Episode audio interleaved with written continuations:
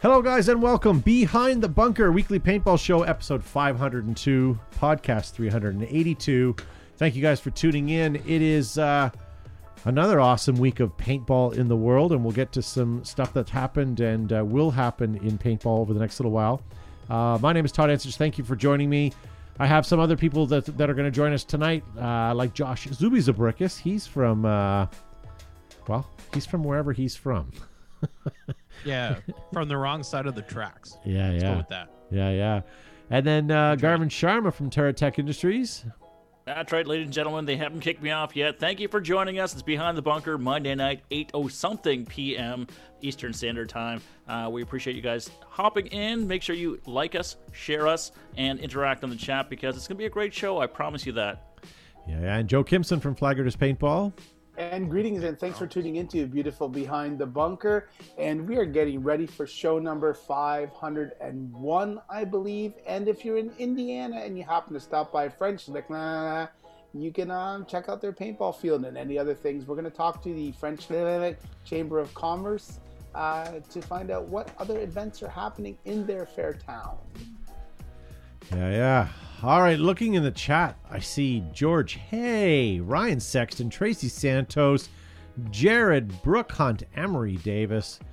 A lot of you guys are joining in real quick, and Colin Cooper over in uh, YouTube land, and a bunch of other guys I see are signing in as well. So thank you guys for tuning in, and whatever you can do to help out the show if you can. If you're watching us on YouTube, hit that subscribe button, hit that like button, heck, even comment. If you're over on Maybe Facebook, give us a share. a share. Yeah, absolutely. Um, paintball extravaganza, ladies and gentlemen. Every year we go down to paintball extravaganza and we um, we broadcast live. Well, last uh, this year it, it's not going to happen, uh, but it will be happening virtually.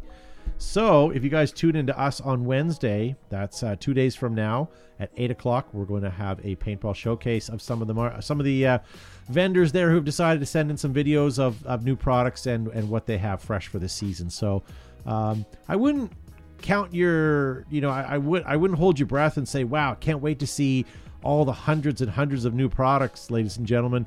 Keep in mind we're in the middle of a pandemic and. Um, kind of hard to do research and development for new paintball products when you can't even be in the office and work with uh, work with people. So there are some neat new things coming out, but uh, it's not going to be like it was every year where you walked away going, "Wow, did you see so and so had this and so and so had that?"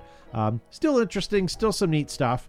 Um and maybe you'll find something that you guys are going to want to buy this season. So stay tuned for that. That's happening in two days from now. Uh, we're also going to have um, B. Paxson from Destiny and Mike uh, Pev Peverall on the show as well. So make sure you guys stay tuned for that. Tonight on tonight's show, we're going to be asking you guys, we're going to be watching you in the chat shortly, not right away, but shortly. What video game or board game would you like to see a scenario game made after? A lot of you guys have posted up on social media, but we're going to watch in the live chat and see what you guys come up with as well. Uh, some pretty good suggestions.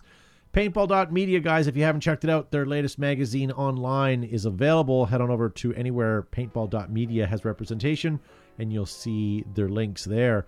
Uh, great article about Behind the Bunker as well, going back with some history of, of that. Um, did you guys get a chance to read it, by the way? I did, Skip. I did. It was good. It was well done. Okay. Kind of insulted you guys, but Yeah, not enough Ga- Gavin content, but you know, maybe the next episode. That's true. Actually, I had three paragraphs on Gavin alone, and I think it got cut. So uh, Cutting room floor. That's my name. That's right. Remember, I, I did I did write it. So, um, and speaking of paintball.media, guys, if you're part of their Patreon, head on over there. They just released the first episode of a 13 episode season of iconic paintball teams. If you ever want to know how Destiny and Heat and any of these old uh, school teams started and, and how that all came about, you should definitely check it out. Um, did you guys get a chance to watch uh, watch episode one? I, I did. It it was it was great, and I was looking for some honorable mention teams coming up.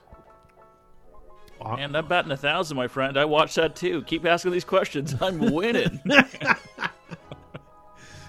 yeah. I had to watch it. It was a, I, I thought it was really good. The narration sucked a bit. It but did a little okay. bit. The uh, episode 14, John's thinking of adding a 14th one. He doesn't know this yet, but it's on the Behind the Bunkerinos. Uh, Oh, fledgling team that started in D6 and has worked its way up to D6. So, yeah, stay tuned for that one. Um, MVPS this past weekend, ladies and gentlemen. I don't know if you happen to catch any of their feeds. They done had a windstorm come through. Um, I don't even think they were expecting bad weather, but a windstorm blew through, and this was the result of it. And lots of pictures if you go check them out. I feel so bad. I, I, I feel bad even showing you this. Um, Matt, maybe we can roll that video as well. Um, but here's where they called the game. Uh, you guys can see in the top right corner that the poles have already been knocked over and the mesh is uh, is is on its side and the bunkers are starting to get blown around right now. This um, this happened to us at flag raiders before. It's uh, happened to us a numerous of times. This is not a position you want to be in as a field owner either. I mean, that's going to set the field owner back probably ten or fifteen thousand bucks just to replace mesh and posts and poles and bunkers and Stuff.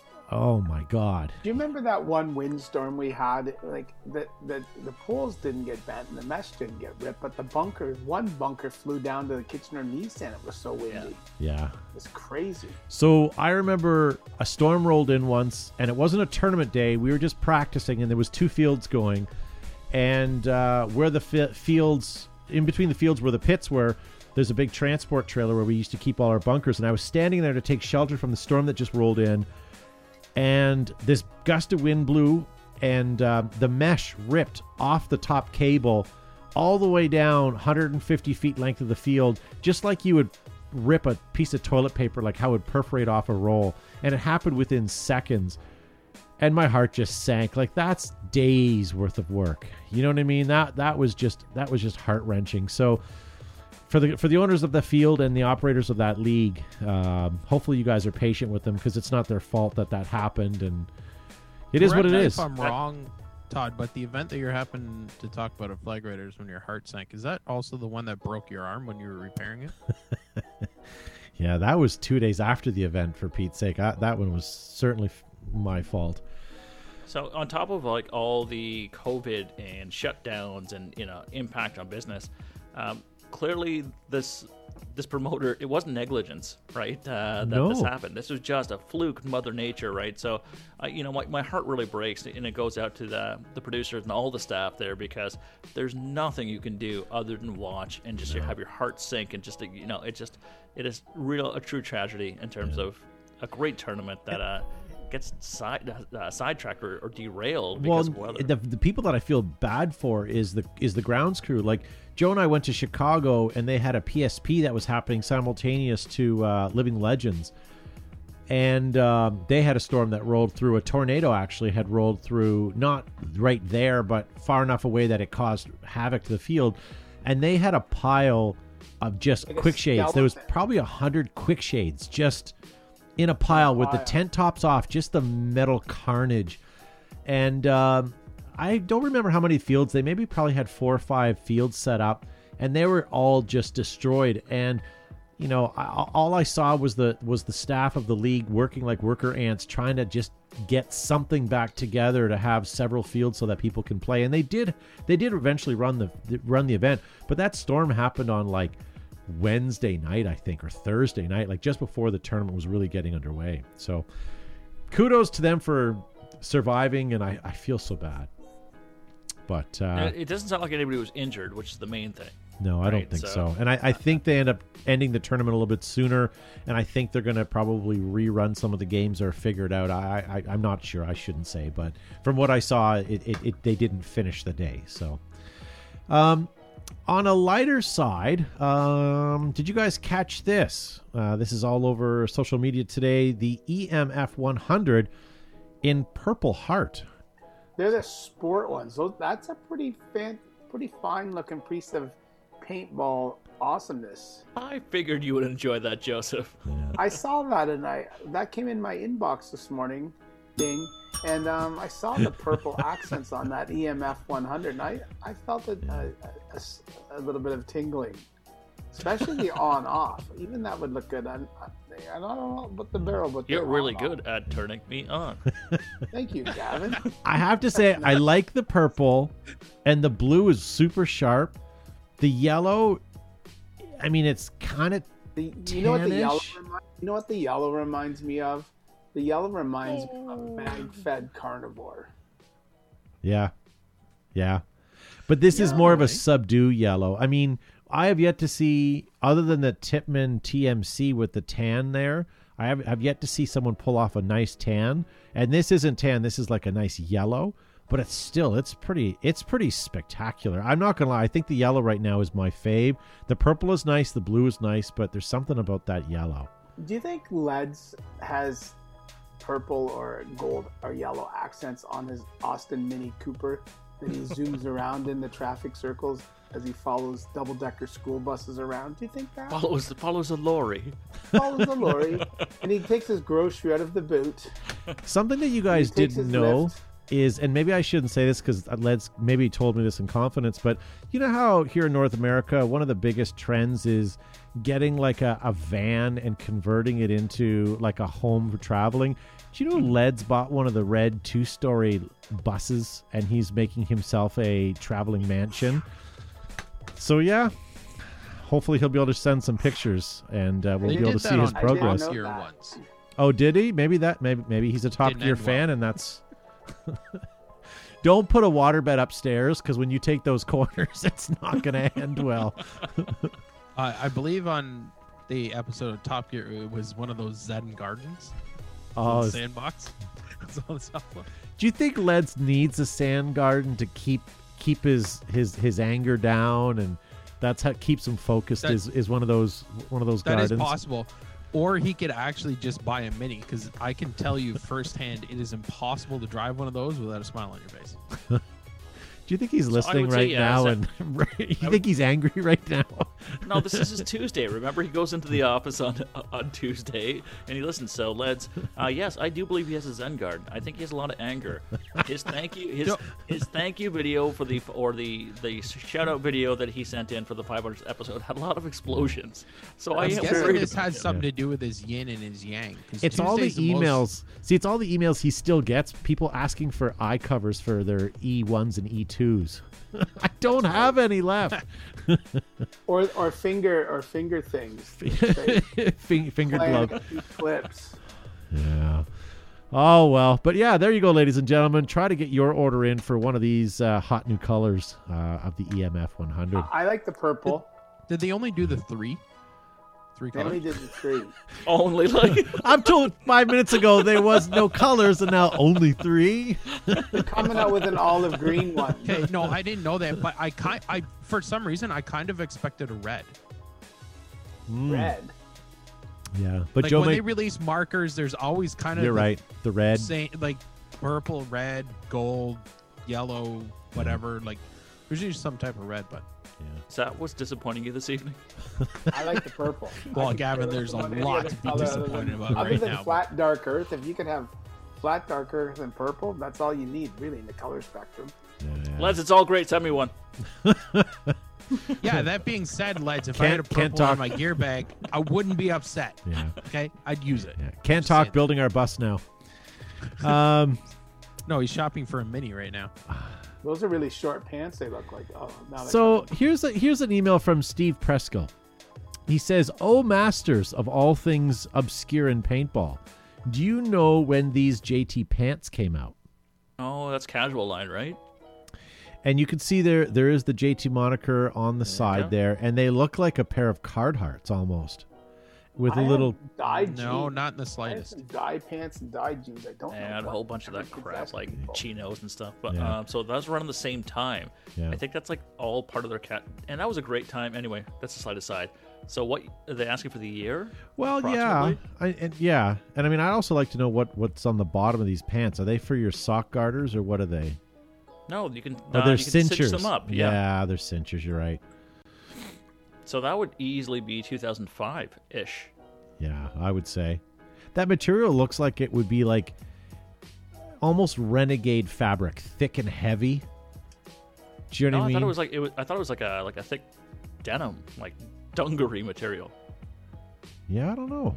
I don't But know. that, okay, so so my aside was that was a really great time in, in paintball for casual wear. So you had your, your your field gear, and then you every corporation had ridiculous amounts of money, and they had massive catalogs of everything, right? So you could wear JT Socks. shoes and socks and like yeah, Yeah. Di- like and Dye and JT. I think they were the biggest ones on the. Uh, I have dye. You know what? I. I have upstairs in my drawer. In my drawer, I have dye underwear. Yeah. they had dye everything, JT everything, so you Dye could have- have, a yeah. full casual I've like had your, to your Monday to Friday too. stuff. Oh wait, I have replacement dye laces that say dye all over them because Yeah, it's cool. They did Yeah. a great job brand. You know what? Dye did a really good job branding from 2000 and, Yeah. and probably 2003, 2004 to probably 2009, 2010. Like I- they did I think- such a fantastic job branding. so I think Wells Fargo would disagree with you. so Wolf Critchlow in the chat in the chat says paintball pants aren't baggy anymore. Um, No, they're skinny jeans, Wolf. yeah, I can't. They aren't wear baggy, My they're my speedball brother, and then- at the mall anymore. yeah, and then Bob Spitzer says 2000. He wore them. So Are those yours, Bob? Bob Spitzer. Maybe I'll do a dye fashion show. Ooh.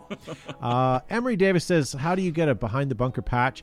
I have a couple left. If you guys do want them, uh, I'm selling them for ten bucks plus shipping, depending on where you are in the world. So you're maybe twenty bucks if you want a patch shipped to you. Uh, send just send me a DM through any of our social media or get me on Facebook. Yeah, yeah. So there you go. But yeah, getting back to casual wear, I remember when every catalog had shorts, t-shirts, jackets. Um, JT had the absolute worst uh, rubberized rain jacket. We had them in the store, and after finally getting rid of them after several years, we had to fumigate the store because that smell just lingered. It was that horrible rubber. It's like a same same as like your inner tube tire. It was yeah, it was nasty. But I I, I, JT playing shorts, which was like thick. They were. almost like wear, almost like wearing a a like a tire. yeah, I'd say they had thick Like, welded seams, but they didn't. They yeah. Yeah. But they, they had everything. They had, whatever you wanted to play in, whatever you wanted to hang out in. Uh, they had it in the early 2000s. Those were the days. And think of all the sneakers like Warped had a pair, JT, Dye, um, Exalt, uh, who, who did the, uh, the was it Style Supply. Um, the Fast Times at Ridgemont High? Spicoli, No, no, no. Uh, Vans. was it I don't know. Vans. Was no, no, no. But it, was uh, it was a paintball company that uh, that did a, a version of that. toasters. I don't Sure. know. Joe was yelling out random stuff. I didn't. I didn't know what we're. Someone, a paintball company did a slip-on version of a shoe. Like no, no, like a Vans FT or Warped. Or, I don't know what the hell. I don't I'll know. find out. It's gonna bother me though. I'll do some googling. Well, whilst you're googling, uh, we have lots on the show tonight, ladies and gentlemen. We are going to be uh, getting uh, right up next. We're going to go into Joe's from the vault segment. Then we're going to come back and we're going to be talking about what video or board games would you guys like to see made into a scenario game. Uh, we have custom gear, we have mail time, we have prices right, we have the after show, we have lots more to get to, guys. So soon as uh, soon as we come back, we'll get right into that. Hey, it's uh, Joe from Flag Raiders Paintball here with another segment of From the Vault where we go back in history, back into the early days of paintball. While players were still using flagging tape before duct tape was a thing, um, before team tags was invented, when Roger Weber and George were still little babies, um, we had the JT armbands. These large, nearly billboard like objects with Velcro. These were designed in America, assembled in Mexico. These were used for armbands. These were the probably the world's largest armbands. But anyway, these were available. I Had some Velcro on them. They were stretchy. They were available in a wide array of colors and styles. But this is the JT armband, and you've been watching from the vault. We'll see you next time. Pew pew. Hey guys, uh, Ryan McGee reporting live from a uh, very wet French Lick. Just letting you guys know we had a great weekend and uh, just wanted to go ahead and send that for Joe. So uh, you guys uh, have a great show. Thanks. Anyway, that was my uh, JT armband. Uh, many of the manufacturers back then had their own version of an armband. The JT was by far the thickest.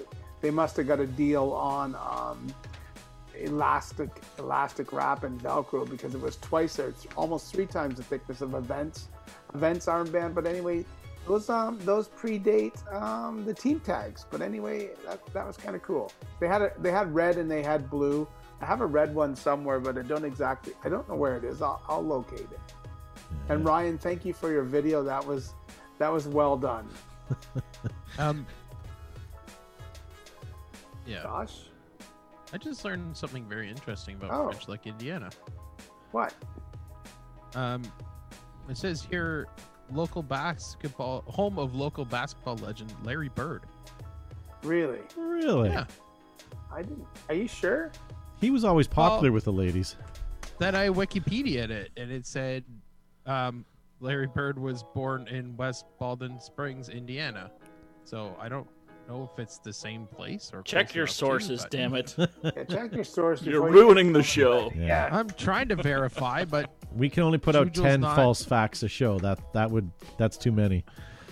So ladies and gentlemen, what video game or board game would you like to see made into a scenario game?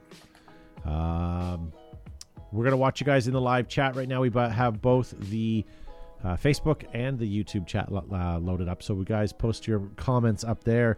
Um, we've had great big games in the past. We've had, you know, we've had a Simpsons game, which I thought was fantastic. I know that's not a board game or video game, but that was one of my favorites. We've done a Star Trek versus Star Wars. That was a great one. Um, so yeah, I'd be curious to see what you guys uh, what you guys come up with. And uh, Rob Evans in the live chat does say, "Yep, Larry Bird is from French Lick." Uh, yeah, actually, it's two towns like side by. is like, it? You have it on your. If you could show us your phone again, Josh, so I can. Sure. It's within licking it- licking I'm sure this is looking great on the audio only No, it looks, it looks great. Josh is currently holding up his phone with a picture of the French Lick with the border of the town beside it. I Yeah, love how a- they're Josh like is so ex- angry Exactly. that you had to continue to research and show. Look, there you go. I'm not done with this yet. You're damn right I am. So I got a headache and nobody's getting away from me tonight. So in the we're watching the live chat. Bob Spisser says he has no clue. Uh, George Hay says, "What about Leisure Suit Larry?" It's a licking distance away. That was funny. Todd said that. I said that like three minutes ago. That's okay. Um, I I told you I have a headache. uh, Leisure Suit Larry. Uh, what else do we have? Division. Emery Davis. We had a division game at our field, and it, it played out really well. We did an airsoft Yes, and it a did, paintball yeah. version. Yep. Um, Dan Hardy says Duke Nukem, Doom, or Wolfenstein. I had thought about Wolfenstein at the beginning of the show, but how would you do that when it's a first-person shooter game? And and that German side would all get banned from Facebook for wearing uniforms, so you can't do that. yeah, yeah. Oh, People Simpsons be- Hit and Run was a game. Yeah. yeah. You know, if we could only have one, if we could only have one one game per season, I'd have a Red Dawn as a winter game, a a, a, sum, a s- early summer game would be D Day, a mid a midsummer's night game would be Black Hawk Down, and then we would end off Black Hawk Down with, you know, a Bridge Too Far or some sort of, Yeah. you know, sort of SWAT type game. Yeah. No Vietnam campaign? I'm Oh, yeah, surprised, Vietnam Joseph. game for- Vietnam game for August. So we'd have to have five seasonal games and a Christmas and a and something like a a, a, a Die Hard for Christmas. What about something else from the big screen? Sebastian Meunier says Rochelle, Rochelle, Rochelle, uh, the journey from Milan to Minsk. I think Oh, that would that'd be a good so one. gl- What a glorious game that would. be. And I know Bob. He says I said the game clue. Yes, I know. I'm sorry. Um, yeah, uh, Matthew Watt says Borderlands, and have a molded marker competition. We talked a couple weeks ago about how great it used to be when people got into costume, you know, made up their markers Yep. to look like that. Yeah. Uh, So I our sorry. I know our friend Damien Parcells uh, from uh, Louisiana. Uh, he has a field there, and he does Fortnite video game. Well, that's cool. Uh, so it's you get dropped off, and you got to find your your ammo, and you have to find your your gear to use. So I think that'd be a neat uh, neat scenario to play. Steve Abar on YouTube says Escape from Tarkov. You'll have to fill me in on what that is. And Kevin says Hungry Hungry Hippos. What is Escape from Tarkov? Do you guys know what that is? I don't know. I believe don't that's a game, but I, I'm games. not. I yeah. I'm Except sorry, Tarkov Steve. Sounds like a place in the Ukraine where the Oh. Russian troops are building up on the other side of the border and they're escaping. on Instagram, JB Schumach says Grand Theft Auto. I've only played that a couple times, but man, that's a that was a great game. Chutes and ladders says Gaspacho King. Gaspacho King. yeah, yeah. Um, Mike Grizzly Grub says 31 and over versus 30 and younger. That's a game of attrition. After three o'clock, the, the 30 plus crowd is uh, in the parking lot rehydrating and putting on some uh, Rub A535. Yeah, but at noon hour, all the all the under 30 would be doing TikToks and doing selfies. You could take the whole field back. So there you go. So I could balance out. and balance out. Be a good fine. Be a good game. Solid game. and my apologies, Escape from Tarkov is a multiplayer first-person shooter game. I just had to look that up. So, Oh. yeah, I guess I needs to get back on the the gaming Gonna consoles give again. him a hard time for googling something during the show too, or is that just No. me? no, that's you. just you. You got your pouty pants on Josh. I told you I have a headache. It's cold and the wolves are after him. Bob Spicer says Grand Theft Auto, but Todd is playing the hooker. Ew. That's nice.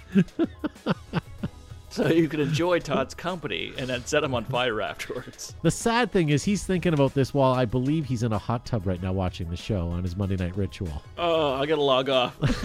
I think he already has. All right. What do you guys have on your uh, social media pages? I got a, a good one from Dave Brook Reed. It says Sands of Iwo Jima. And uh, Pamela Yule, uh, I'm sure I said that wrong. So, um, says uh, Big Indian Paintball in Perry, Georgia, I think. GA, is that Georgia? Uh, is getting ready to have their annual Sands of Iwo Jima game. So that sounds kind of neat. Cool. It does. Then Dave says, "Yeah, but I'm from the UK," and then everyone jumps on him for being a limey bastard. As they should. yeah. Vietnam games are always a, a- an, an easy one because costumes are easy. Same with World War. I, I, I mean, if you do wa- if you do any of the World Wars, people get offended pretty easily. You have to be careful with your costume choices. So We do, people's butt we- hurt we've been- sucks. We've been doctoring our uniforms lately and putting tape over the lapels Insignia and and- stuff like that, just you know to to to make them more appropriate to the times, but still let you know which team is t- which team is which. You know, Yeah. although it's historical reenactment, we do, you know you have to be sort of PC. Ooh, Sim City says Carrie Crest. That'd be a good one. Uh, Dawn of Oh, War. Zane's- Yep. Z- Zane Smith said Risk, which I think would be an interesting game if you played both off field and on field. Yeah. So you have to That's battle good. for territory. Uh, Uh, John Metcalf says, "I would love to see an Operation Raccoon City." Okay, so that's sort of your zombie versus police type thing. Cool. I i- is there? A, it'd be neat Wolf, if you. Wolf says Wolf says my best interview ever was with German Joe and Gavin. Yeah, I was Wolf, just about to say, shh, don't mention that. People will Google. Thanks for tuning in today, Wolf. Yeah, as Shanks. prepare to- in in Wade. Um, top fan of the show, Vicky Brown says, "Let's go classic with Candyland." Yeah. But here's the bad part. I watched the um, uh, what's that movie with uh, Leonardo DiCaprio in it, where he plays the guy from Candyland? Star Wars. No, I don't think Leo was in Star Wars. I forget what it was called now. I'm a brain fart. Uh, George Hay came up with a good one, but he'd have to be the general for it. What about Operation? we He's strap him. We strap him down to a table, and if you fail, we have to take his kidney out or his funny bone out. You- you Use a, use a pair of See me channel the stage here. Come on, George Crocs needs a new pancreas. No, that's a, that's a great that's a great idea, Joe. You know, we, we strap George Hay down to a table. Uh, you try to remove his Crocs, and it's hooked up to a battery. So if you touch a car battery, if you touch the metal, hey, George, hey! Hey, he just logged off. Oh, yeah. Yeah, there's lots of there's lots of good games out there. What else do you guys have? Anything else on your sheets? Um, Karens versus retailer says Jason Diff. Yeah, that would be Karens versus retailers. Um, Lisa Weber says something about a survivor themed game with puzzles and obstacle courses as missions, but I just haven't hammered out the voting and eliminating just yet. Steve Um, says Strava, Strat, Stratego. Escape from New York, the Stratego. Yeah, loved that as a kid. Um, I don't know. And didn't I see John? Pandemic. Does any of you guys have John Jones's comment? He had a good one on your sheets. He uh, he wanted Tiddlywinks. Do you guys remember Tiddlywinks? Am I the only Yeah, I one? remember that. Okay. Yeah. All right. Do we have any other before we move on? Uh, I'm seeing in the oh uh, Zane Smith says Pornhub versus fans. That's nice. Zelda. Yeah. Game's only two minutes. Mad Max. I got it, Kevin. Thank you. Welcome. All right. Well, why don't we move on, ladies and gentlemen? Um, Are we gonna do our own, or are we just reading? well, yeah, I guess I kind of put a couple of my own, but let you you go, Josh, because yeah, we probably didn't go around the horn like we should have. I'd like to see a Command and Conquer game. Ah. What about a red alert? GDI versus Nod. Red Or alert. what would be a about what? good- Red alert. Yeah, Yeah. something Um, like that. I like that. Yeah, I don't know. We've always tried to come up with good, like good ideas for games, and I want to say all the good ones have been taken, but there, I'm sure there's lots more out there. Yeah. Fifth Element says Tracy Santos. That would be a sexy scenario. You Yeah, just yeah. want to wear that white stripe uniform. I call dibs on the white outfit. Um, it is. and Matt was uh, is saying uh, if, you, if there could be a Western event. Not enough Western theme style guns in paintball, unfortunately, but it would be cool. It would be cool. All right. Well, I feel the wheels are falling off our cart here, so why don't we uh, why don't we move along here, ladies and gentlemen? We have uh, mail time to get to. We have custom corner. We have prices right. We have the after show to get to, and lots more. What should we get to first?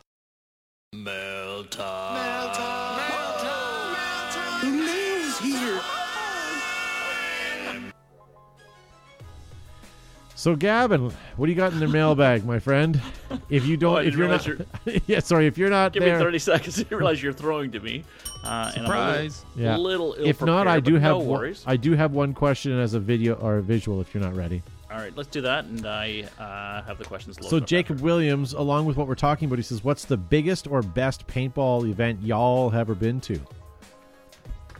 Um, I'm going to say one of the best or one of my favorites is probably the one I talked about where they had uh, Living Legends and and, I, and correct me if I'm wrong out there, but it's either a PSP or an NPPL event simultaneous. Now that I'm thinking about it, Joe, it might have been an NPPL event. I think it was an NPPL event, Todd, that we were at, where it was. I'm pretty. Yeah, it was. Yeah, because I remember we were we ended up playing on the on the Sunday, and some of the pro guys from the teams that didn't make Sunday were out there on the field slugging paint, and uh, we were up there playing with Nikki Cuba and I don't know who they all were, Joe, if you remember, but we were we were running up the field with those guys, and it was fun. It was really fun. Um, I want to say Wolf was even at that event. Wolf, you're in the live chat. Do you remember that event? Yeah, was an he NPPL? was. That's where. That's where you met the um, YouTube person. What's her name? Kitty. Um, Kitty. Yeah. now. Yeah. Yeah. So there you go, ladies and gentlemen. Um, what about Chris you, Gavin? Easton's in the chat. Chris Easton. I, I wonder where he is now. He was our first He's in. intern. A, he's in the chat. I, No, just I know he's in the chat. Where is he now? Like, not. Probably in his living room. He's not look. He's, he's not missing. He's not looking. Anyone else want to take right a stab now. at this? All right. So favorite games. Uh, obviously, the large events of Flag Raiders have always been great for me. Uh, the battle royals, the Carnage, stuff like that. Hmm. But uh, for me, what stands out is the very small event uh, with our good friend Ryan Sexton, who was in the chat earlier, with his ASE events, uh, the Trek Wars.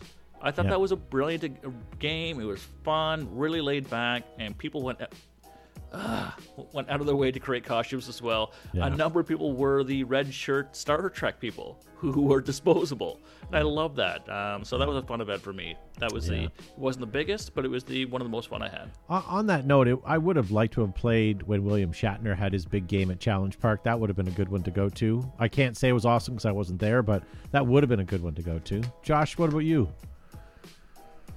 Sorry, I was typing in the chat. I completely missed what you're talking That's good. What's your best event, favorite event you've ever been to? Um, yeah, Trek. I'm with Gavin. Trek Wars. That was incredible fun. Yeah. And uh, I I always enjoy the Paint Fest every year with Flag Raiders. Oh, And I thought for sure you were going to say Super Game. You got to ride in a tank and shoot people.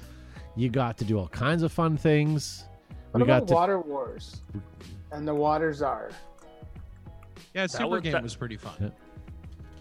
I'm not saying I'm not saying it wasn't a bad time or anything, but just it, for some reason the Trek Wars just like Gavin said, it wasn't a huge game, but it was it was wicked fun.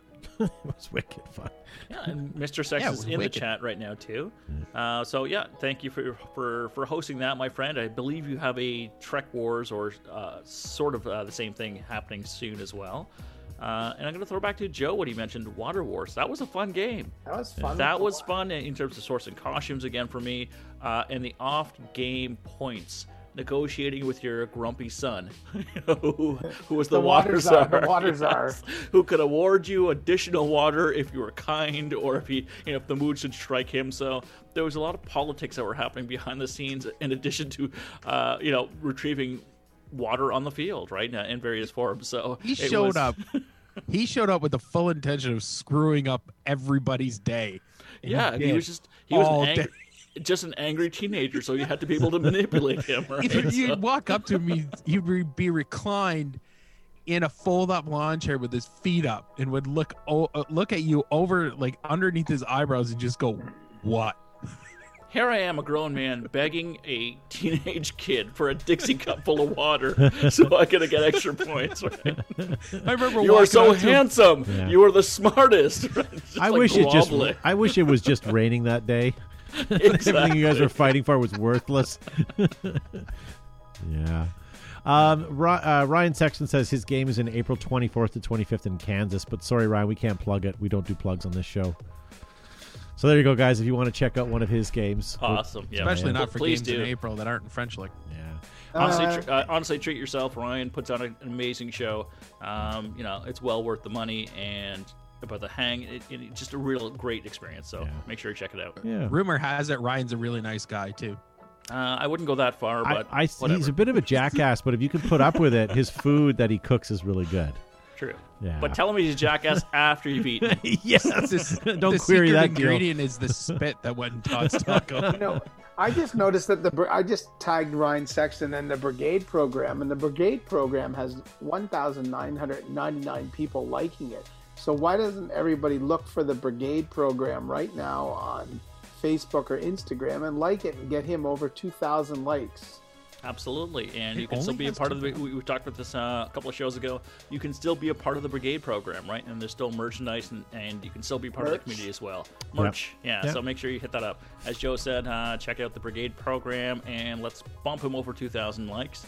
And uh, yeah, join join the ASE's events as well because you will not be disappointed. I promise you that. Yeah, for sure. Uh, Bobby Doust in the YouTube chat says, "Hey, another game, another uh, idea for uh, a game would be Naked and Afraid. that that would That- be that's uh, me every night. that would be That's not George. That would be George Hayes' follow-up generaling position after operation. I need to call my therapist. yeah. Oh well. All right. Uh, do you have any more questions, Gavin? Uh, yeah, I actually have a couple that I've just peeked, uh, picked up on uh, Facebook right now. Uh, so the first one comes to us from Jared Skibo, and he wants to know what are the key uh, components to a great scenario game? What makes a scenario game awful? So what are the pros? What are the cons? It's a great How segue you to what we've been talking about. Yeah. So what makes a great game and what makes an awful game? And it used to be me numbers of people, but it's not the numbers. Like I've been to some smaller big games that have been some of the funnest games of all.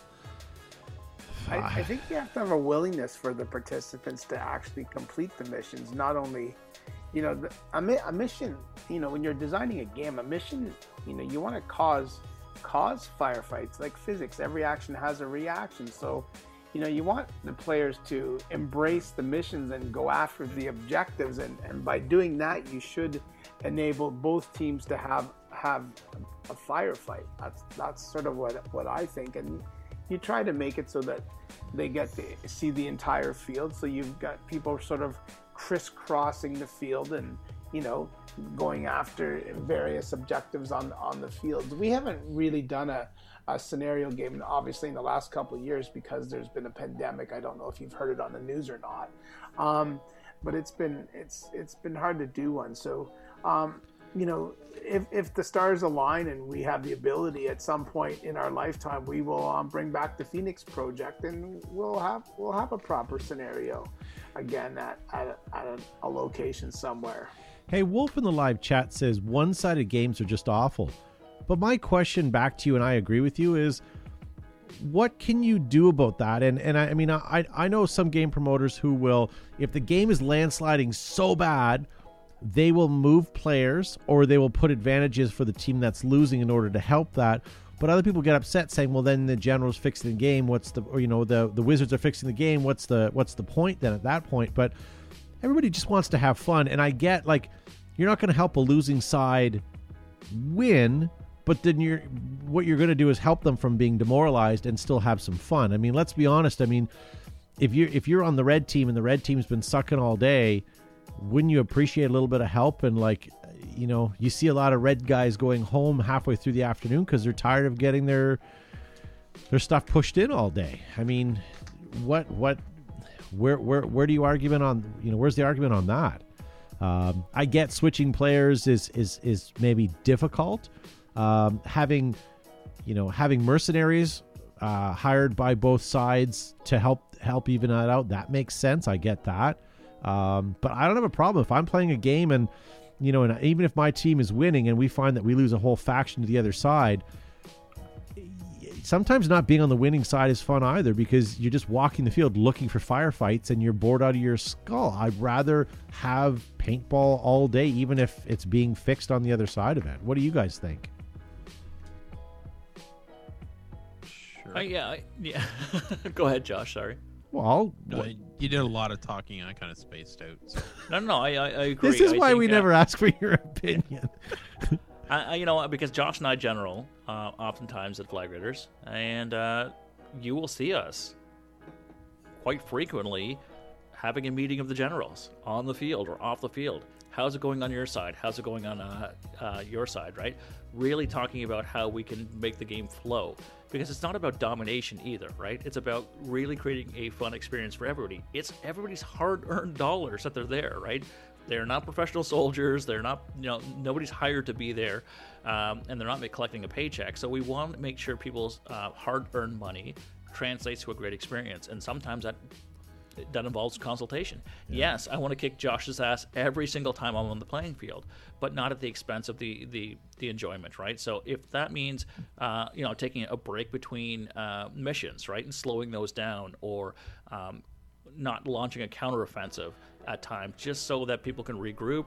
Uh, you know, you can brief troops, and then you can then maneuver, uh, maneuver them or position them in a position where they're able to engage in some battle without being walked over Yeah. um, to get that firefight in. I think that's advantageous for everyone, right? So yes, it's it's it's managing uh, it's managing the game as well. You know, when you're being a general, you want to win the points, you want to come home with the victory, but at the end of the day, you want to make sure everybody's smiling and high fiving and hanging out in the in the in the uh, the compound and then joining you afterwards at the at the restaurant for drinks, right? You want everybody to have a great time. Yeah. And as you said, Todd, you don't want people tapping out midday, right? Saying this is the worst experience I've ever had in my life, Yeah. and leaving their paint in the staging area or taking it with them and just leaving, and that doesn't leave for a target-rich environment. It doesn't leave for a great experience as well, right? So And- it does take some finesse, and it has to be adapted throughout the course of the day. It's very fluid, right? Uh, so you have to make sure And- we're ambassadors, and you don't We know who's sure on, you know you don't know who's registering what side's going to be the winning side. I mean you know joe and i have watched people register for big games we've hosted in the past and we're like oh the blue side is going to dominate. Like we should really be helping the red side and maybe we'll put our scenario team on this team to help them out. But come the day of, no matter what our predictions of, you really don't know. And it's not usually the big teams that make or break them. It's usually like the five or six kids, and I and I use this term loosely, but the younger kids who are the ones that run the missions all day that gain all the points, and those are the those are the guys that that make a big difference. Um, but the best, I mean, you know, there's also been games where we put nothing into it as far as, you know, changing up the teams, and at the end of the day, it's within like hundred points. We had a couple really close games, and those were, I mean, th- those don't happen all the time, but those were phenomenal. So. And and you, and you can you can you know when you're dividing the teams up as as people book in and they say they're indifferent you know you'll you'll as you're booking as you're booking players you know you, you you'll have guys going i want to be on this team and i want to be on this team and then you have the undecided ones of the, the players that are indifferent and we used to go, oh, this guy could be with this guy, this guy can go over here. And in the end of it, it doesn't make any difference because you've always got those players that are, are right in the in the thick of the battle, and you've got the other ones that sort of hang back and, you know, lob, lob shots. There's no, it's very difficult to divide a team. Then you've got who who you think are your hardcore players that are just going to sit around and chit chat all day because. Yeah. You know, Yeah. paintball social, so it, it's very, very difficult. There, there is one other effective thing that we've done as field owners too, where we've got a handful of guys that help us out in the morning. They come early, they park cars or register people or help sell paint, and by the afternoon, the game is already going and everybody's under control. And they're guys that are field members; they know the field very well. And you put them on in the afternoon or late, late, late morning when they're first arriving. And let's say red team is is is going downhill you put these guys out there and they're leaders and they're they're aggressive players and they're loud and they grab a whole bunch of people and they take them with you and next thing you know that red team is now you know in a position where they could you know start taking a lead um, those couple individuals you know there's not a lot of them but i think at every field there's there's a handful of players that if you put them on a specific side of the field you know they're going to do some damage but uh, Uh, there- the one thing that I like um, about having games at Flaggers is Joe always splits the TFR team, which is the, the local field team. yeah. I can't stand it when you go to a big game and the local team is all on one side. Drives me nuts. Drives me absolutely insane. So like even split of teams is, is key to a lot of it. Yeah. Yeah. Good point. Um, hey, one thing I want to tell you guys uh, is uh, Planet Eclipse.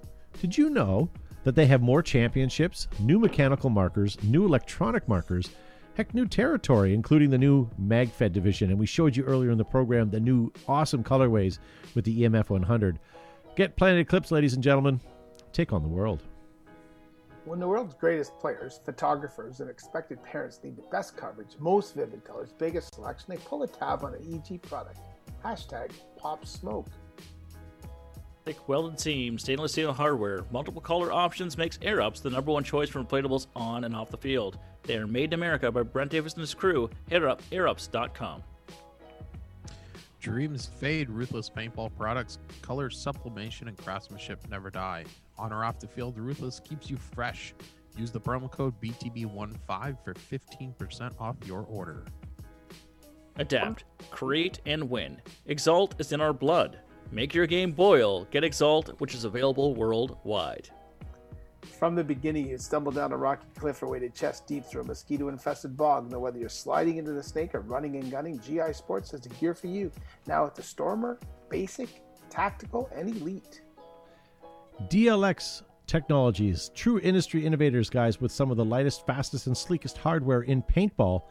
DLX has the power to get you to the podium, and I've been told that's where you want to be, ladies and gentlemen. Uh, sorry to interrupt uh, our, our discussion about scenario games, but it's important that we uh, tell you about all of our great sponsors. If it wasn't for them, I wouldn't be here right now, so thank you to all of those guys. Um, yeah, with the pandemic that's been here for the last year, I know there's been some big games that have happened, but the majority have been canceled or postponed. It it feels like such a long time ago since we stepped out at the field and had a big game. Hopefully that'll happen soon. But uh, any more thoughts on what we were talking about, or or did you have any more questions, Gavin? Uh, no, um, I did. yes. Um, let me just delay that. I went back to the chat. Sorry, I have to pull it up again. Uh, so the last question to us from the mailed bag uh, comes to us from from Christopher Struck, and he wants to know what's your guys' opinion on player groups like uh, the OPPA, so community building groups. What are your thoughts? I don't, I don't know what I think about that. I mean, anything to help people get into the sport, great.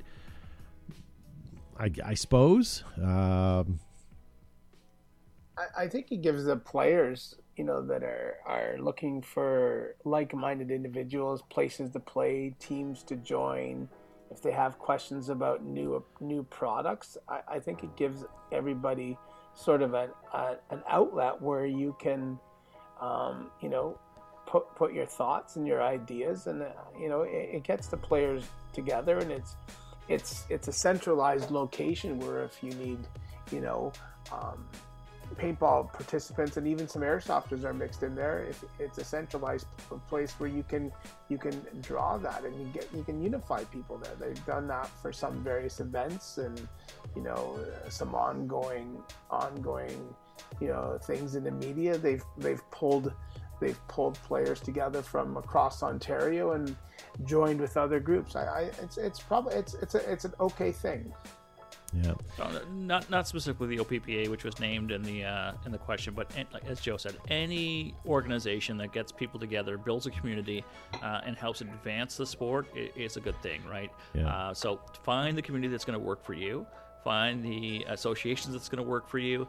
Um, are they building up the sport? Are they, you know, leveraging um, some of the their the numbers to help drive the uh, the attendance up at, at events and stuff like that? Uh, is it really is it really for the intention of the community? Then I'm all for it for And- sure. and- and No, Wolf in so the- find your community. Yeah, and Wolf Wolf in the live chat says as long as it's positive, uh, those groups are great, and I agree with you. That's why I was hesitant, and I'm the OPPA does a great job, but there are a couple that I've seen that are self-serving, and I I, I- just I didn't want to touch the question because I didn't want to sort of get involved in that. But just be No, careful um, with with what with what you're reading. Um, but most player groups are, are out there to be helpful, so And again, you want you, you want to find your family, you want to find your, your community, you want to be able to go to events and, and have like minded people, as uh, as Joe said, right? So Yeah. uh, just you know skim them all and see what works for you, if it does or doesn't. But again, you want to be out there, and if you're a lone wolf, uh, not Wolf Critchlow, um, and you want to look for other people, um, you know the internets, the interwebs are a great place to do so, and uh, and, just find uh, who you can hang with. Well, during the pandemic, I'm sure he is alone right now. But, um, you know, you guys love paintball, and your friends may not, and they don't want to hear about it. I'm sure you've talked paintball to some of your friends, and they've rolled their eyes. Paintball groups are a great place for you to have those conversations where people are like minded and want to have those conversations, and uh, you know, we'll answer those questions that you may have that, you know, you, you can't get anywhere else. So yeah, check them out. I'm, I'm sure your area has has has some. Um, Ryan McGee had a question about Tiger Stripe, and I was trying to type it. There's there's Vietnam Tiger Stripe, which is common, which you see like in Apocalypse Now and any of the Vietnam reenacting groups, where you've got some black, some green, a little bit of brown, and another green. But then he asked about the all-terrain Tiger Stripe. The the Task Force Raiders, that's their team uniform. It's an all-terrain Tiger Stripe, and it has a very similar colorways it's a tiger stripe pattern, but it has very similar colorways to what you'd see in multicam. Or OCP, yeah, same. An. OCP, like the, Scorpion, which is the new U.S. Army uniform, it's the same colorways, but it is in a tiger stripe pattern. The only play, the only person company that has the rights to purchase the all-terrain or manufacture the all-terrain tiger stripe is TRU-SPEC. So Ryan, if you look at the TRU-SPEC website, you can check out the all-terrain uh, tiger stripe or I will send you um, my all-terrain Joe all-terrain French Leclerc poster in all-terrain tiger stripe. And you know, just as a side, that is my favorite camo of all time. It is pretty great. Yes, all T- ATT for sure. I still like my olive, just plain olive. We know. I still Are we had my going back to favorite. the food talk again? No, That's 'cause well, you're I do. I do like my olives. I don't have the COVID. No, I just I found that the olive broke broke nice, and I I, I don't know. I just liked it. I liked it, except for I didn't like the BT brand uh, combat pants. Remember when BT had their own line of clothing? They had the uh, they had their own sort of tournament pant uh, oh for yeah, scenario yeah, yeah, yeah. guys. Oh my That gosh, yes. Awful. But it was like Yes. they took a bed sheet put it on top of another one, and then sew directly up on 90 degree angles, and then put a pocket on it. They were just bad, and I, and I apologize for knocking them, but they were nasty. They were nasty. Um, Josh, I um, I see that you've got some custom custom gear. Why don't we do a handful of those uh, before we before we get to the end of the program? And ladies and gentlemen, we're going to broadcast on Facebook for the next little while, and then we're going to say goodbye to you and continue to broadcast on fa- uh, uh, sorry on YouTube, and also continue to record for our podcast. So if you guys haven't found us on on Facebook, sorry, if you haven't found us on YouTube, head on over to behindthebunker.com. Our link is right there, or go to YouTube and just put our put our name in the search there, and you'll you'll see us over there. Um, yeah. Sorry, Josh. Go ahead, my friend. Oh, sorry. I was waiting you for you to roll the intro for this. Se- oh, Oh, we don't have that one. doesn't. Yeah. We're on a budget, man. We're in a pandemic. Well, we'll start the saddest segment of the evening with uh, a marker sent in from Benton Gibbs. He says, This is from Matt, the producer. It's, uh, it's his favorite marker. It's an 03 Viking, heavily milled and etched. Look at that. There's a couple of photos Oh, there. sorry, went too far. Um, yeah, a couple of photos. Very heavily milled. And then he sent in this beauty here with the Canada. I can't. so it's an really see. autococker with the Canada flag in the background. Looks like uh, some war bets there. And it says, Lest we forget with a poppy on it. Brilliant. Oh, very cool. Really well done. Yeah, and uh, next one in also from Ben Gibbs. Stock impulse with some milling. Oh, boy. Simone theme shark etching. Nice. I like. It's beautiful. Yes. Next one is from Jason Howland. This STO was custom colors now and uh, NPPL team called Tropical Illusion back in the early 2000. Love the clear grips. And I love how you I can see through that. had heard of a couple of dozen bodies being made in this color, but I asked Bud Orr, and he said he only remembers doing two or three with the matching frame. Wow. So that is quite, quite, quite the rare and let's be honest, beautiful. It is awesome. Sure is. Absolutely. Uh, next one is he says my workhorse. Hey. Jeez. Started with the body and added everything else. welcome Not to be so welcome to being an bad. autococker owner. Yes, and the last one for the evening, also from Jason Howland, who just seems to have a collection of beautiful markers. Um, to my knowledge, the only dust olive vice out there. Nice. And I'm curious if he posted his address and when he's not going to be home. Hey, here's a question for you guys watching at home that own autocockers. So I'm going to go back to this gorgeous one here.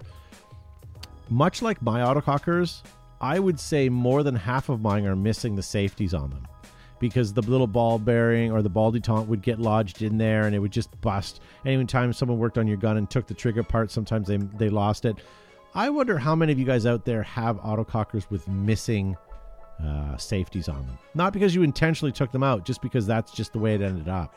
I was gonna say all mine are missing as well. I, you know what? I never thought about that, but you're right. I don't think I have a a um, safety on mine at all. Yeah, and I mean they the the safeties would get stuck, and you put lube in them, but there's a, one little granule of, of sand in there, and next thing you know, they're not working. Um, and then guys will tap them with a hammer, and then it'll pop the ball bearing out the backside, and then next thing you know, they're it's on the ground. So I mean, I know that's a problem that we see through the shop all the time, and I've put in trig- uh, safeties back into them before, and they are a pain to do. Um, but yeah, I, I'm, I'm sure there's lots of you guys out there that have it. a pain second only to the safety spring and ball bearing for a PGP. Yeah. Yes, absolutely. That'd be a topic for a whole other show is what guns have, you know, what what one problem does each gun have. So um, all right, ladies and gentlemen, we're gonna uh, we're gonna say farewell to all of our Facebook friends. Next week on the show, our topic is gonna be one of Gavin's favorites. We want to know what is the worst and most spectacular uh, or or exotic uh, food you had at an event as Gavin shakes his head. We talked about this last week, and I swore that we would make it a topic for you guys at home. I want to know, you know, uh, hot dogs on one end of the spectrum, pizza maybe, maybe taco truck on the other end, maybe, uh, Yeah, I, I'd like to know because we've all had some crappy food, and I'm sure we've all had some really good stuff at some of the places we've eaten at. So, ladies and gentlemen, with that, we're going to say farewell to all of our Facebook uh, watchers tonight. Uh, we're going to continue to uh, to record for our podcast, and we're going to continue to broadcast over on YouTube. So, if you guys want to take a minute and head on over there, you can. If not, download it as a podcast. You can hear the in its entirety every week uh, by going anywhere that you get your favorite podcast. So thank you to Gavin for being on the show tonight. Yeah, uh, great to be here as always. I'm not looking forward to next week. Um, but don't forget, folks, Wednesday night we're going live again for the Paintball Extravaganza show. Make sure you join us for that. Thanks That's for joining right. us. Oh, Wednesday night. God. That's right. Your mic is still on, Joe. I know. I said that as a joke. Yeah, that's his microwave cookery class, but I think with the pandemic, he's okay. So, Joe, thank you for being on the show. Thanks very much for uh, having me on the show. Thanks for everyone tuning in tonight and watching. Thanks for your likes and your shares. Uh, don't forget to tell all your friends about Behind the Bunker and its extreme level of awesomeness. And until uh, Wednesday night for the Paintball Extravaganza show, see you then. Pew pew. And Josh, I'm not going to ask you if your headache is gone. I'm sure it's gotten worse. But thank you for uh, sitting through our show tonight. Much worse, yes. and thank you to all you who are watching at home. Yeah, yeah. And ladies and gentlemen, house. if you want to head on over to YouTube, uh, we'll see you over there in just a minute. Otherwise, Facebookers, we'll see you guys next week. Don't be a freeloader. If you liked what you hear, make sure to hit the share button below. Also, follow us on our social media outlets like Twitter, Facebook, Instagram, ICQ, and now MySpace. If you want to join the conversation, post your comments and we might read them on the show. So there you go, ladies and gentlemen. So welcome back to our after show for our podcast. We're live on YouTube, as you know. Um, if you guys are listening to us on our podcast, I know there's thousands of you guys every week that do so, and you have yet to meet us. Check us out on either Facebook or on YouTube and um, see what we look like. See if Gavin is actually as dreamy as you picture him in in, in your head. More so, more so. My mom Super. says I'm handsome, damn it. Super dreamy. Yeah. Um, while I was saying the outro, talking about the food for next week, and and and we'll, I, I won't, I won't get into it too deep because I want to save it for next week. But it reminds me that when I played at uh, Hollywood Sports, and maybe this place still exists, I'll have to Google it. But right across the street, there was like a little tiny hole in the wall that was. Um, a a Mexican family serving Mexican food, tacos and and just simple stuff like that, and it was fantastic. I still a think bit about unusual. Bit unusual if a Mexican family was serving like Thai food, right? Well, stick stick with what you know. yes, but if you went to any Mexican restaurant in my town, it yeah, it's not Mexicans unfortunately, but uh, No. yeah, fix my element in YouTube uh, in the live chat says I missed the Facebook show completely. Yeah, sorry. Every Monday, ladies and gentlemen, we start at 8.05 sharp, and we're doing that on YouTube and Facebook. Uh, we interact with both live chats, so it doesn't matter where you watch us from. We're just happy that you're watching, ladies and gentlemen. So, extravaganza happening on Wednesday night. We're going to do a live show uh, right here, Wednesday night, starting at 8 o'clock. Uh, we have videos from uh, Planet Eclipse and a bunch of other manufacturers, so stay tuned for that. And again, I don't know what you guys are expecting as far as new products, but I don't think you're going to see anything that's uh, super earth shattering because I don't know how you'd come up with it during the middle of a pandemic, anyways. I mean, how long would it take a normal, let's say you had an idea for a gun and you worked for one of the major companies? What, what has been the track record? About two years for it to come con- Prob- conception probably, to yeah. market?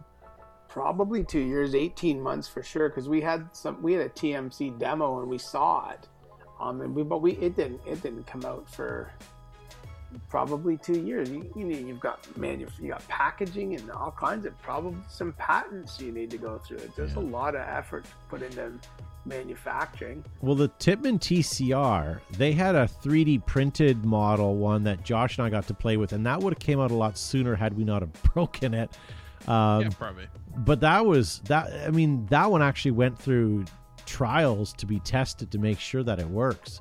Um, and I mean, how many major pro events do you see where there's that one or two odd gun that has tape all over it that's out on the field and people are Yeah. speculating what they are, right? When was the many. last time you saw that? Pre pandemic, I would say. Probably, yeah. Yeah. It's kind of the, really the last time you saw anybody flying. Yeah. So yes, research and innovation is an important part of any business, but it's been a lean couple of years for sure, right? it As, uh, has. businesses were, uh, you know, like struggling to stay alive, right? And so they had to do a lot of trimming. Yeah. But I Um, think so- that that kind of depends on who your company is and where you're set up. Like if you look at Simon at Inception Designs, he's come up with a bunch of new stuff. But he's small enough that he's got his manufacturing shop very close to home, Same as- smaller amount of employees, and he's the guy who does the R and D. Yeah. Like Yeah. that's great. You've you've got something to the polar opposite where you got large companies can't do anything. And then you've got the smaller shops where they're pumping out all kinds of new stuff. Well, they have no choice, right? Yeah. Yeah, so that's true. you know what? Yeah. What am I looking? Am I thinking? Wow, it's gonna be boom, big, you know, pomp and pageantry and explosions, and here's some revolutionary new products. No, I don't. Um, but whatever they have to offer, I'm pretty excited about seeing. Right, I'm excited about paintball Yeah. for uh, for 2021 and salvaging whatever remains of the season. I know um, elsewhere around the world, uh, the paintball season is still rolling on, and we hope to join you one day. But uh, I don't think there's a whole lot going to be uh, uh, new and uh, in- innovative. Um, coming out um, over the next couple of But weeks. But even So with supply maybe- and demand, how are how are you even going to come out with a new product right now? Every industry is having a problem with some sort of supply. Well, there, there's a glo- there's a global CCAN shortage. It's not just There is, yeah. you know there's not just manufacturing anymore. Now there's a shortage of you know things are being produced and manufactured, but now there's a shortage getting it to market because there's no there's no shipping containers. I blame the tiny house people for that. So I will. Uh, I will definitely tune. I will definitely tune in on Wednesday uh, at eight you're o'clock be because I'll, I'll be here. Uh, but yeah, I mean, I'm curious to see what the industry has, and Yeah. I'm okay uh, if there's nothing or very little. Uh, but I'll also be pleasantly surprised if there's uh, great offerings as well. Yeah.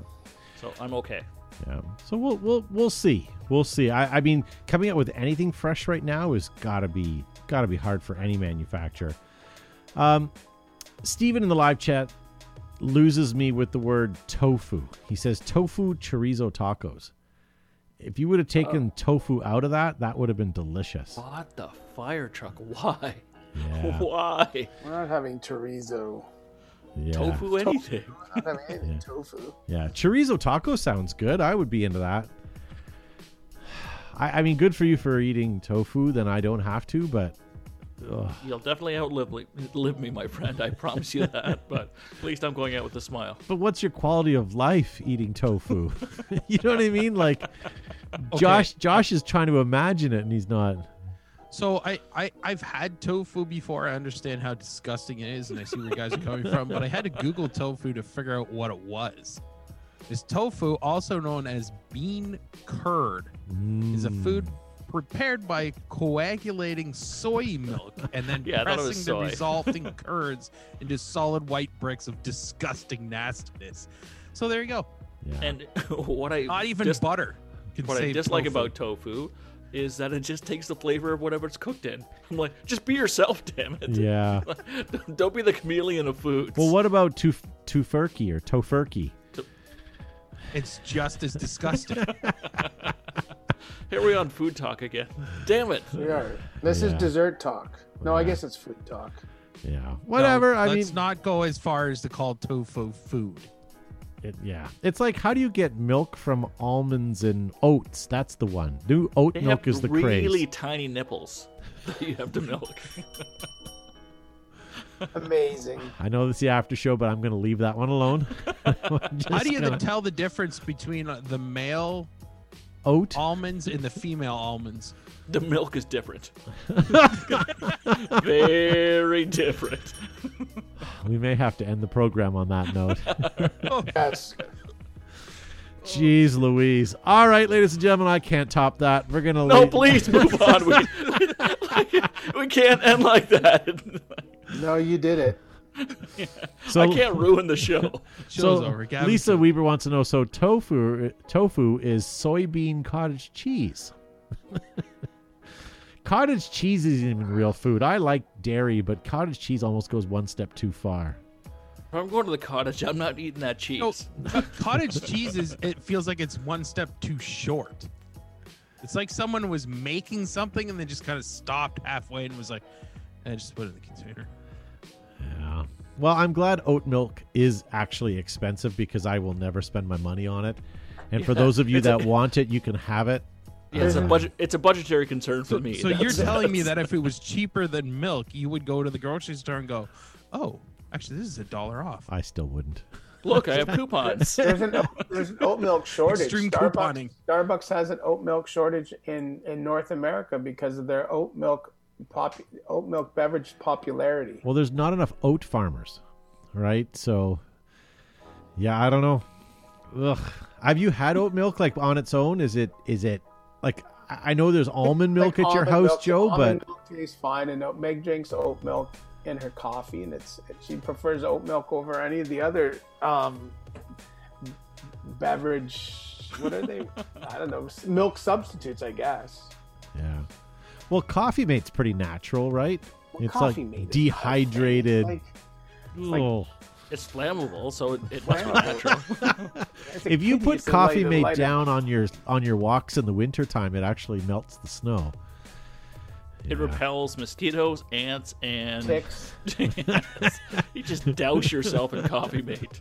you roll around. Yeah, it's cheaper than lime. So when you go What's to prison now, they just rating, douse you in that. Yeah, it's about a 80 SPF factor. Sprinkle it all over my kids this summer. Here you go. Don't go in the pool for at least an hour. Steve he says turkey bacon with habanero syrup is delicious. No, Steve, habanero syrup is delicious. You just have to put a lot on it. Okay, hang on a second. Turkey's good enough on its own. It doesn't need to be pressed into a bacon-ish look. But that goes back to my point about tofu. Just be yourself. yeah. Exactly. Where would bacon Turkey, come from the yourself. turkey? Where in a turkey would you get bacon? Probably turkey. It's probably just pressed in turkey breasts. meat. Next thing you're going to tell me is chicken nuggets is just pressed chicken. Oh, it's mechanically separated chicken. Ugh. That stuff. Did you ever did you ever see that video where it was like the where they're making the chicken nuggets and people were so grossed out out about it because it was pink? yeah. And it's like, have you people never seen raw chicken before? All raw chicken is pink. Of course it's pink in color. And they're like, that's disgusting. So have you seen the sashimi chicken? Raw chicken? Oh, Just No.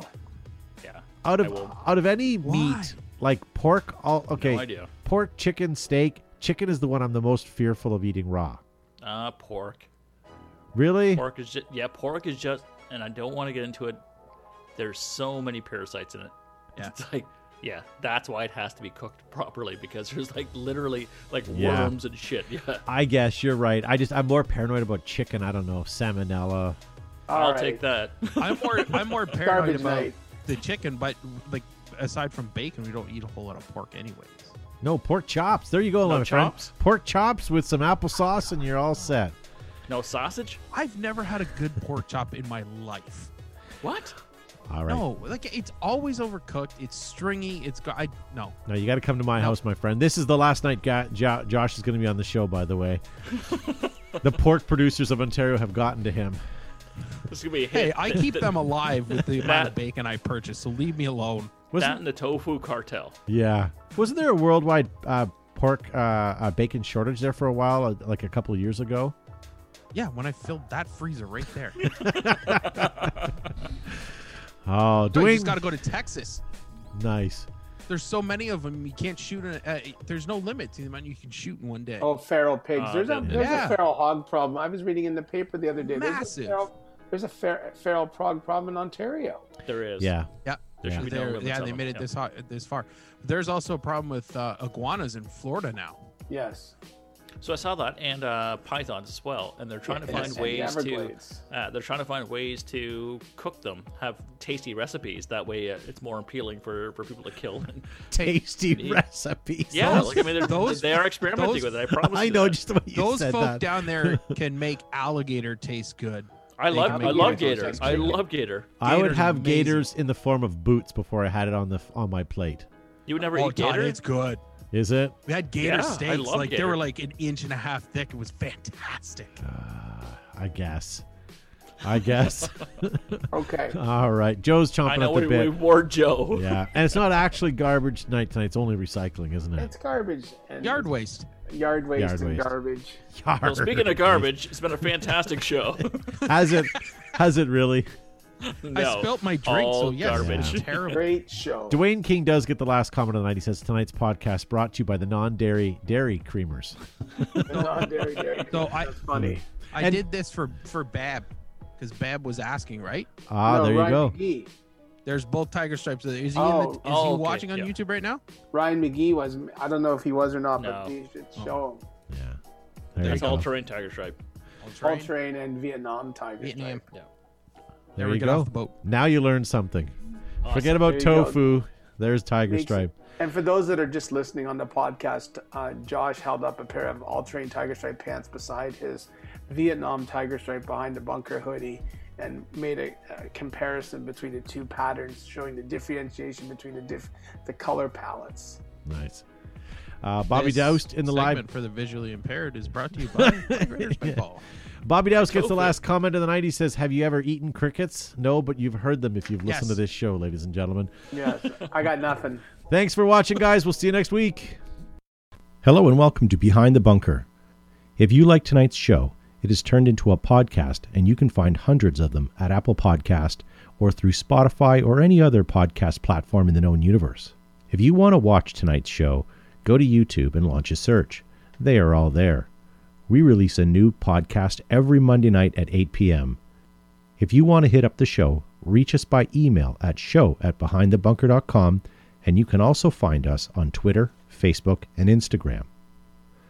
Tonight's podcast was produced by Matt